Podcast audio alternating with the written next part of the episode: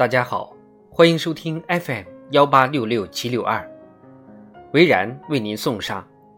等一等，问题也许就没了。我在大学心理中心工作的时候，时常有这种情况：一个学生打来电话，说明天有大考，现在心里慌得不行，急需找心理老师调节一下压力。遵循正常预约流程。只能遗憾地告知他，这一周约满了，下月可以安排上。下月，下月都考完了，他大喊。他的需求就是现在马上获得帮助。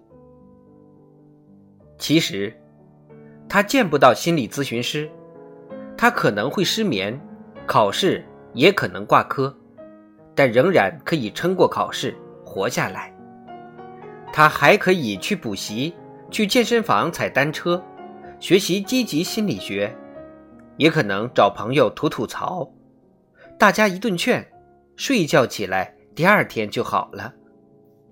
也可能怎么都好不了，在这种情况下，就不得不认清现实，这个问题暂时解决不了，带着解决不了的问题，他和身边的人就不得不做出调整。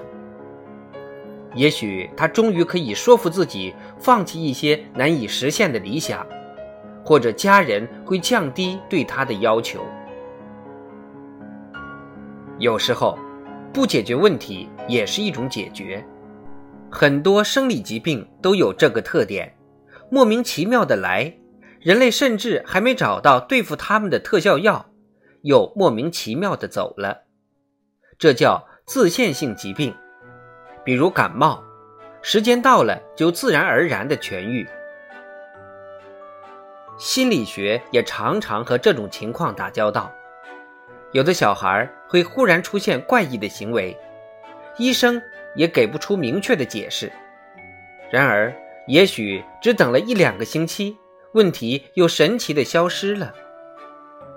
如果过于急切的处理，说不定反而会制造一种麻烦。比如阻断问题消失的自然进程，就像那些不知道从哪里学来一句脏话的孩子，本来随便一说，却发现大人对这个字眼格外感兴趣。他学到的别的东西很快遗忘，唯独这个字眼想忘，也忘不了。我确实觉得，适度的等一等是有好处的。让子弹飞一会儿，问题有一点变化再解决。一方面，我们会更投入，准备的更好；另一方面，多少会有一些新的思考。你没有那么需要解决的问题，接受这一点让人不大舒服，但最终会让人活得更好。